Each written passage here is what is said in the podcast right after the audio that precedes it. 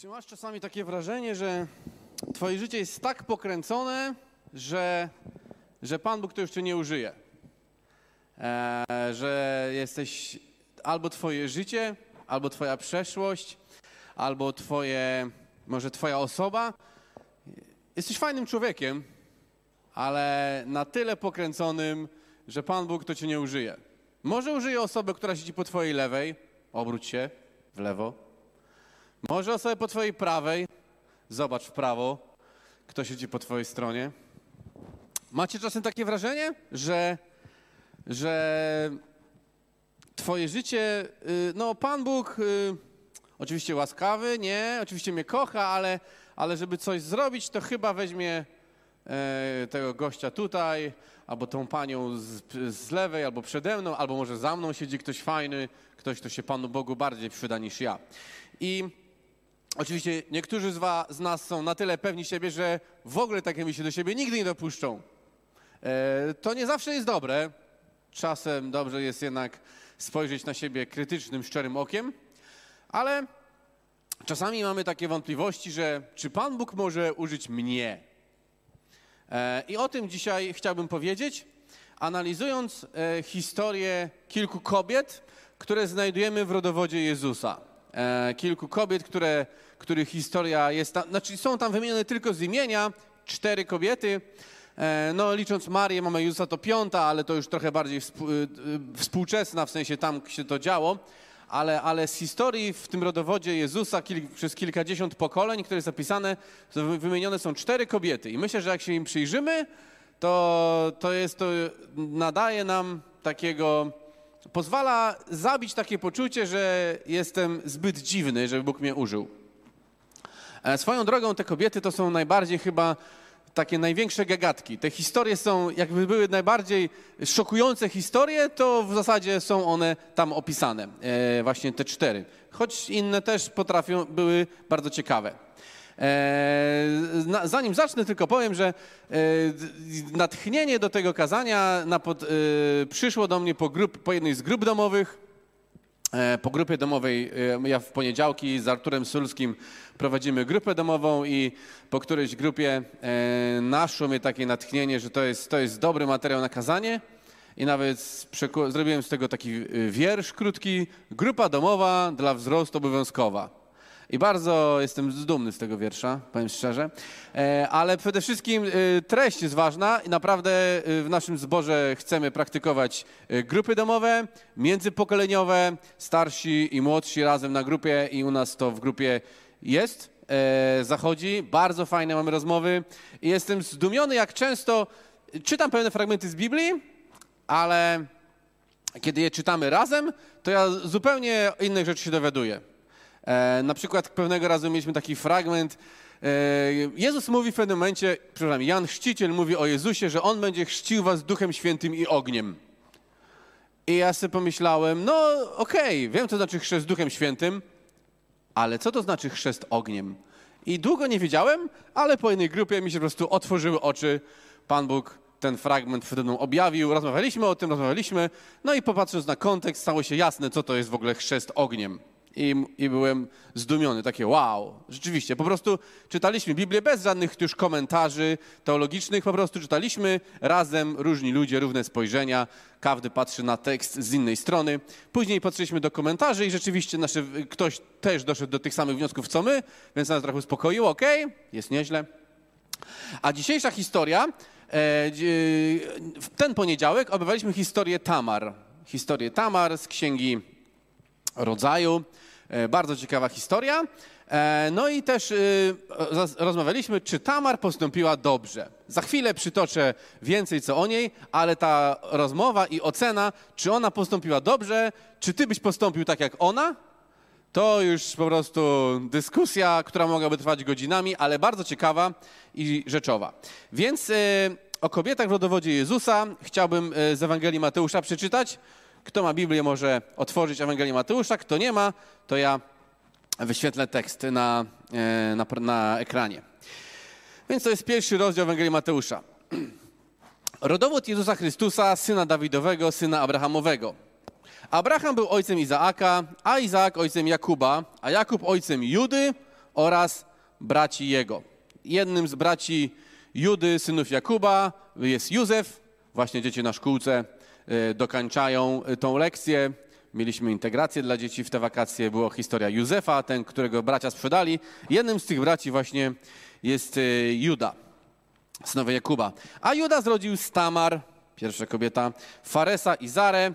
Fares był ojcem Ezrona, Ezron ojcem Arama, Aram ojcem Aminadaba, Aminadab ojcem Naasona, a Naason ojcem Salmona. A Salmon zrodził z Rahab Booza, to jest druga kobieta, bo, a Booz zrodził z Ruty Jobeda, to jest trzecia, a Jobed był ojcem Jessego, a Jesse był ojcem Dawida, króla, a Dawid zrodził z żony Uriasza Salomona, czwarta kobieta. I co mamy tutaj historię cztery, mamy cztery kobiety wspomniane, yy, mówię, piąta jest Maria, ale to już jakby yy, wiadomo, dość mocno związana z Jezusem. Yy, natomiast w historii yy, z jakichś przyczyn Pan Bóg umieścił tutaj cztery kobiety. Pozostałe pominął yy, wątki z imienia nawet, yy, ale te cztery umieścił. I mamy, tam, mamy tutaj Tamar wspomnianą, Rahab, Rut i Batszebę. W tekście występuje jako żona Uriasza, ale po spojrzeniu do drugiej księgi Samuela e, możemy przeczytać, że to miała na imię Batszeba. Więc mamy cztery kobiety.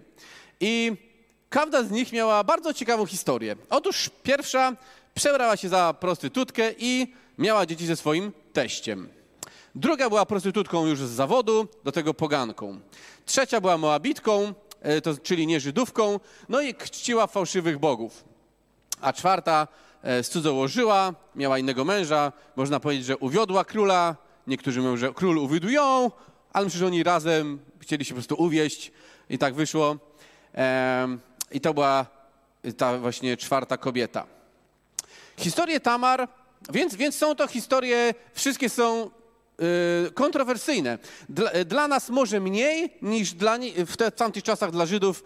Podobno do Żydów była pisana Ewangelia Mateusza. Dla nich to było ważniejsze, te rodowody, kto kim, zresztą to całe narodowe żydowstwo i tak dalej. Oni bardzo przykładali do tego uwagę, więc jak ktoś był już z innego narodu, tak jak na przykład druga i trzecia kobieta, Rahab i Rut, no to dla nich to było takie, ktoś taki wymieniony w rodowodzie Jezusa, to tak, no, nie za bardzo im się to podobało. No i też e, czyny, których się e, te panie dopuściły, były takie, no, nawet nie dwuznaczne, po prostu jednoznaczne. Pierwsza to jest Tamar. Historię Tamar znajdujemy w Księdze Rodzaju, trzydziestym ósmym e, rozdziale. E, I czy, myśląc o tych kobietach, ja przybliżę krótko ich historię. Pamiętajmy, że one są w rodowodzie Jezusa, cała czwórka. To nie są przypadkowo wzięte imiona z Biblii, których jest wiele, ale, ale to są historie, które ewangelista Mateusz zapisał w Biblii i właśnie e, o, o, w rodowodzie Jezusa. W rodowód był czymś, mówię, dzisiaj my do rodowodów, przynajmniej ja, nie przywiązujemy aż tak dużej uwagi, kto skąd pochodzi, kto był jego, kto z was wie, kto był jego dziadkiem osiem pokoleń temu. Ktoś z was w ogóle wie? No właśnie. E, oni wiedzieli, wyliczyli, że od Jezusa do Abrahama były czterdzieści dwa pokolenia, trzy razy po czternaście, tam do Dawida, ba, Babilonu i tak dalej. Dla nich to było istotne. No więc, e, ale pierwsza kobieta to jest Tamar. W Księdze Rodzaju w trzydziestym ósmym rozdziale e, Tamar, był taki facet, był na imię Juda, to był ten z braci, e, którzy sprzedali Józefa. Więc już od Judzie to mówi, e, no nie fajnie, był jednym z tych, którzy sprzedali brata i to nie był ten, który chciał go uratować. Tam był jeden, który tak mówił, nie, nie zabijajmy go, może go sprzedajmy i tak dalej, chociaż oszczędźmy go, więc jeden był taki bardziej litościwy, to nie był Juda. Juda miał dwóch synów, pierwszy nazywał się Ker, no i Tamar właśnie była żoną tego gościa, ale on umarł, nie miał potomstwa. Tam działało wtedy zasada lewiratu, że jak umarł facet, to kobieta brała za męża jego brata, żeby wzbudzić potomstwo temu bratu. Notabene doczytałem, że to nie jedyna zasada, w drugą stronę to też działa. W niektórych kulturach działa zasada sororatu, czyli jeżeli kobieta, e, jest dwoje ludzi za męż, e, żona, e, w małżeństwie e, i umiera kobieta, to facet bierze jej siostrę za żonę, żeby, żeby dalej być w tym rodzie, wzbudzić potomstwo swojej siostrze i tak dalej. E, naród żydowski nie jest jedynym, nawet dzisiaj czasami to prawo lewiratu jeszcze funkcjonuje w społecznościach arabskich, hinduskich. E, no, więc ta, no więc Ker umiera, syn Judy. No i żo- on, Tamar bierze za męża jego brata Onana. Onan nie chciał wzbudzić potomstwa swojemu bratu, no i stosował stosunek przerwany, tak aby nie dopuścić do tego, żeby jego miał, mieli dzieci, które były zapisane na jego brata, a przynajmniej pierworodny, bo to też równie działało w równym czasie, ale na pewno pierworodny byłby, jest zapisany na jego brata. Późniejsze może na niego, w zależności w którą wersję Lewiratu wtedy mieli, bo to też polegało, podlegało pewnym modernizacjom. No ale Onan nie chciał zrobić i Pan Bóg go zabił. Obaj bracia zginęli. Pierwszy ewidentnie czynił zło wobec Boga.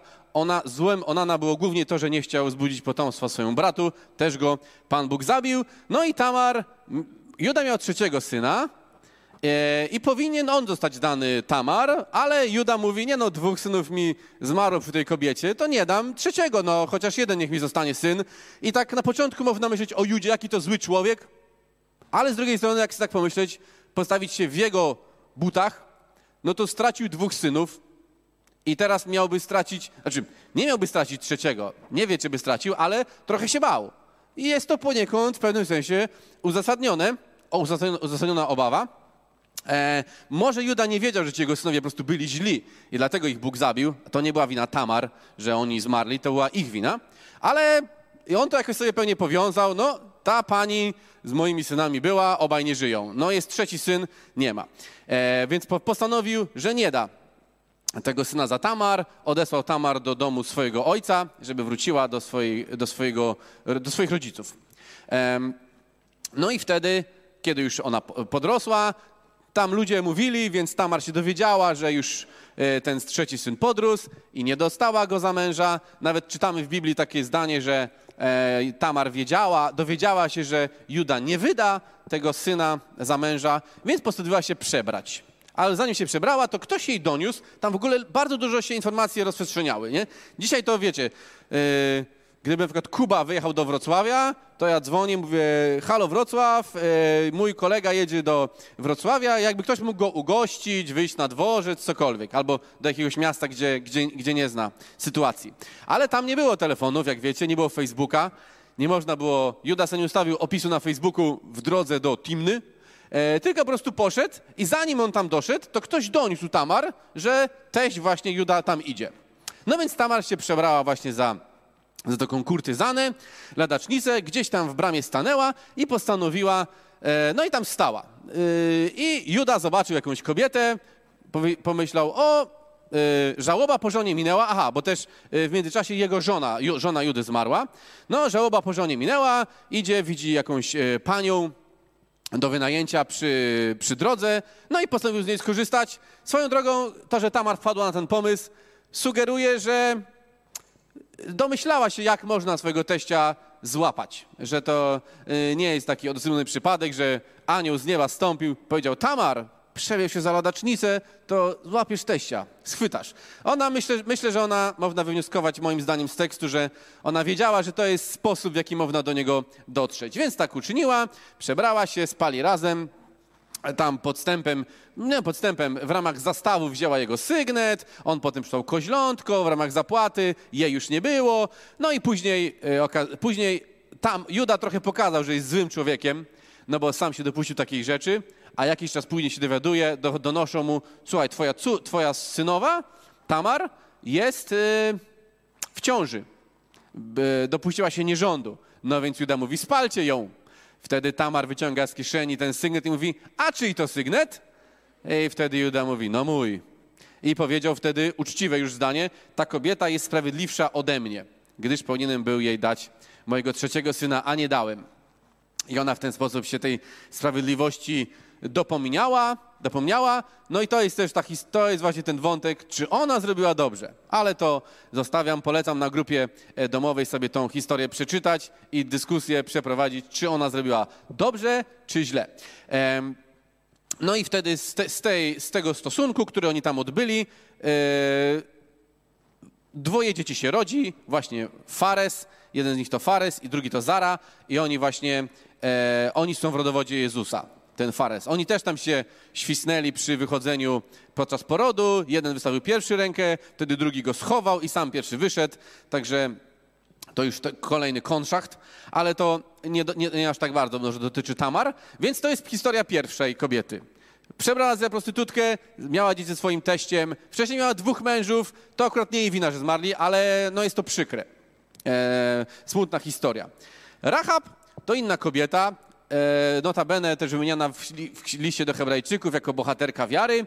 Jej dzieje są opisane w księdze Jozuego, rozdział drugi. To jest kobieta, która mieszkała w Jerychu i kiedy Jozue wraz z wojownikami mieli zniszczyć Jerycho, wyszli tam, poszli, posłali ludzi na zwiady i oni się ukryli w domu właśnie tej kobiety, która już z prostytucji była, utrzymywała się zawodowo. No i ona, no po prostu to, to jest, był taki jeden problem. No, jeśli byś, ciekawe, że oni tam w ogóle trafili, szukając bezpiecznego miejsca, ale to inna historia. No i to jest taka kobieta. Nie aż tak bardzo jest, może można powiedzieć, to jest jej wina, że była w obcym narodzie, no po prostu tam się urodziła, ale e, takim zawodem się trudniła. Później została ocalona podczas zburzenia Jerycha właśnie za to, że tych posłańców, szpiegów izraelskich schowała i okłamała swoich, e, swoich ludzi, ludzi ze swojego narodu i w ten sposób też e, dzięki jej pomocy Jerycho zostało zdobyte. E, więc to jest druga kobieta, Rahab.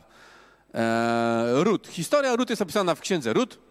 E, I Rut w zasadzie e, była z tych wszystkich tutaj czterech pań najbardziej sprawiedliwa i w zasadzie, w zasadzie nie ma się o co do niej przyczepić. Jedyny taki byłby ma, mały z nią problem, choć mówię, to też nie bardzo jej wina, no bo po prostu się urodziła w Moabie. Była Moabitką, co oznacza, że czciła fałszywych bogów.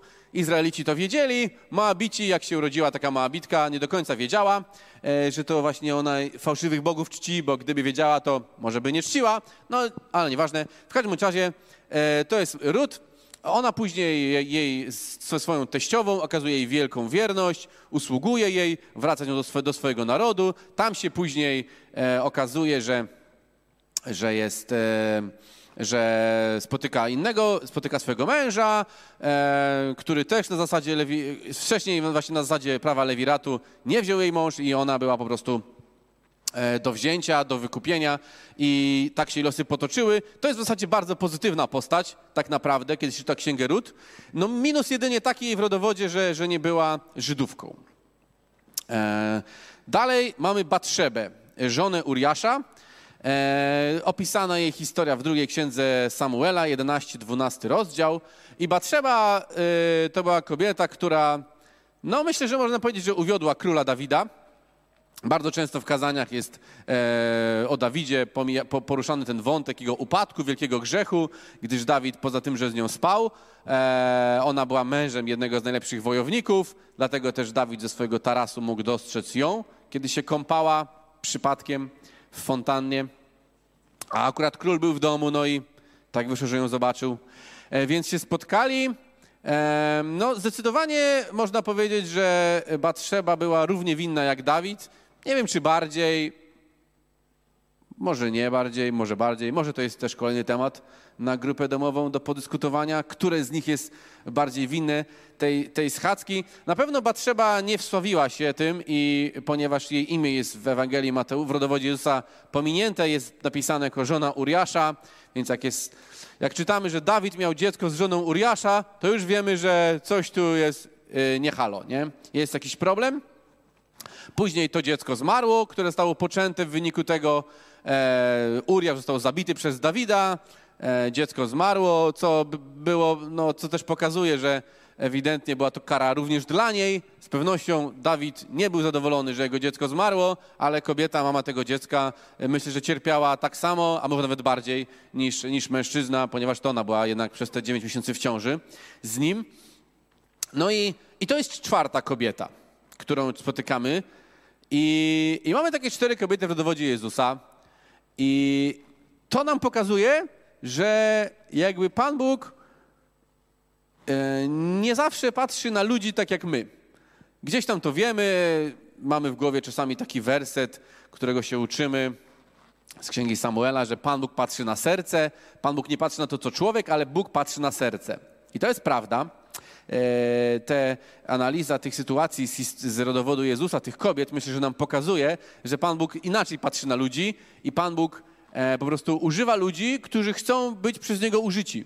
Czasami też używa tych, którzy nie chcą być przez Niego użyci. Przykładem jest Jonasz, który no nie chciał być przez Boga użyty, więc pa, ale Pan Bóg i tak go użył. Po prostu dla Jon, Jonasz dużo się nacierpiał z tego powodu, ale ostatecznie uczynił to, co Bóg chciał od niego. E, natomiast e, widzimy w tym, że Pan Bóg po prostu używa ludzi, których chce i Bóg się nie wstydzi ludzi, których używa. E, natomiast e, to też nam pokazuje, że Biblia mówi jak jest.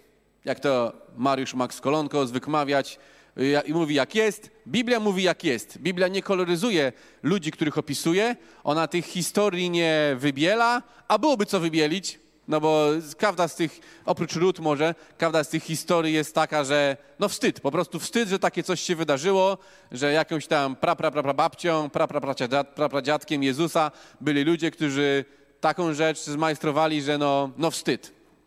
Po prostu. I, I Biblia nie koloryzuje ludzi. To też jest ważny wniosek dla nas, żebyśmy pamiętali, że po prostu Biblia mówi jak jest, mówi jak było. I to się może w naszej społeczności to jest oczywiste, ale możecie mi wierzyć, to nie jest takie proste.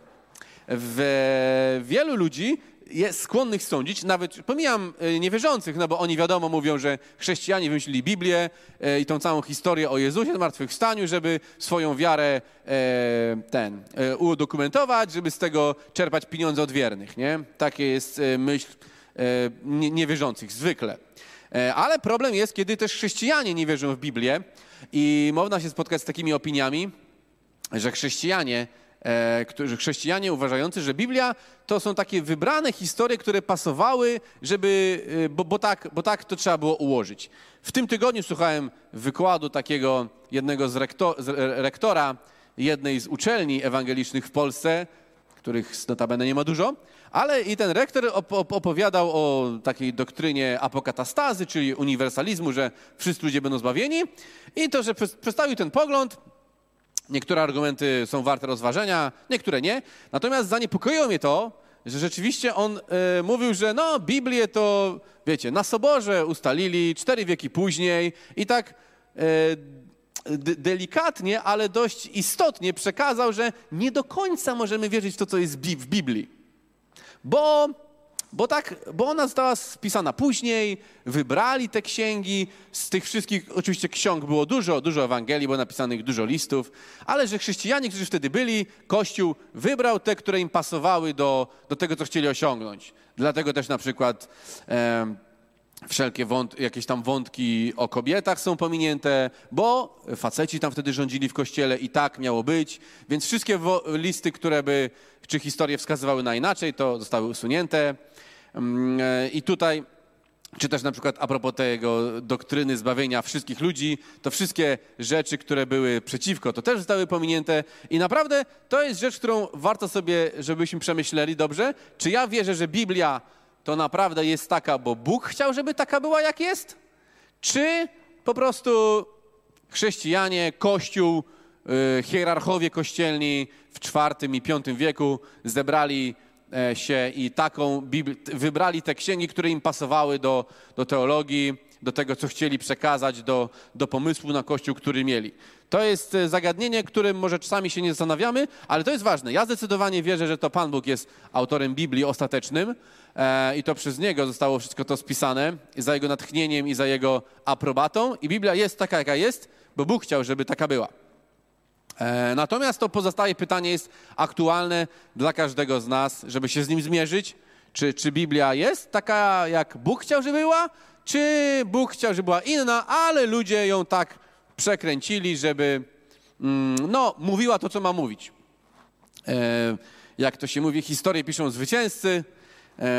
W, tym, w czasach, kiedy chrześcijaństwo zostało religią panującą, Imperium Rzymskie, wtedy to oni byli zwycięzcami, więc, więc jak najbardziej można sobie podciągnąć, że Biblia jest taka, jaka Rzymianie chcieli, żeby była, żeby tam ułożyć wszystko związane z Kościołem Rzymskokatolickim, Watykan, prymat Rzymu i tak dalej. Nie? To jest ważne pytanie, bo często możemy się o nie rozbić, czy Biblia naprawdę jest taka, jaka jest, bo Bóg chciał, żeby była, czy i wykorzystał do tego ludzi, czy po prostu ludzie zrobili taką Biblię, jaka im była wygodna i pasująca. Natomiast z historii tych kobiet ostatni mój wniosek jest taki, że Bóg nie wstydzi się ludzi, których używa. Czasami my się wstydzimy niektórych ludzi, którzy są w kościele, patrząc na inne kościoły oczywiście, ale też patrząc na nasz kościół. E, chyba nie będę jakiś odkrywczy, że jak powiem, że czasami nie jesteśmy, krótko mówiąc, nie jesteśmy dumni z poczynań naszych braci i sióstr w, ko- w kościele. Z tego, co się wydarzyło kiedyś, albo z tego, co się wydarzyło wczoraj, albo tydzień temu. E, nie zawsze jesteśmy dumni z tego, co wydarza się w naszym kościele, albo jak ktoś z naszego kościoła e, się zachowuje, co mówi, co pisze, jakim jest człowiekiem. Natomiast trzeba nam zwrócić uwagę na to, że Pan Bóg nie wstydzi się ludzi, których używa. I ta historia tych czterech kobiet w rodowodzie Jezusa, myślę, że jest takim mocnym argumentem na to, że Bóg się nie wstydzi ludzi, których używa. A zatem Bóg nie wstydzi się ciebie. Chociaż twoje życie jest czasami takie, że może można by się było go wstydzić. Moje życie jest czasami takie, że jakby nie zobaczyli, to bym się wstydził, oni by się wstydzili, że mnie znają, ale Pan Bóg nie wstydzi się ciebie, nie wstydzi się ciebie używać, jeżeli jesteś wierny Bogu, jeżeli jesteś Jego dzieckiem, jeżeli się nowo narodziłeś, jeżeli Duch Święty w tobie zamieszkał, to Pan Bóg się nie wstydzi ciebie i Pan Bóg chce ciebie używać. I może myślisz, że są rzeczy, które trzeba uporządkować w swoim życiu, i pewnie, być może tak jest, ale Ewangelia to nie jest historia dobry, ludzi, którzy stają się dobrzy i przychodzą do Boga.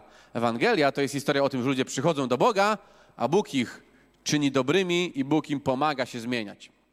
Amen? Amen.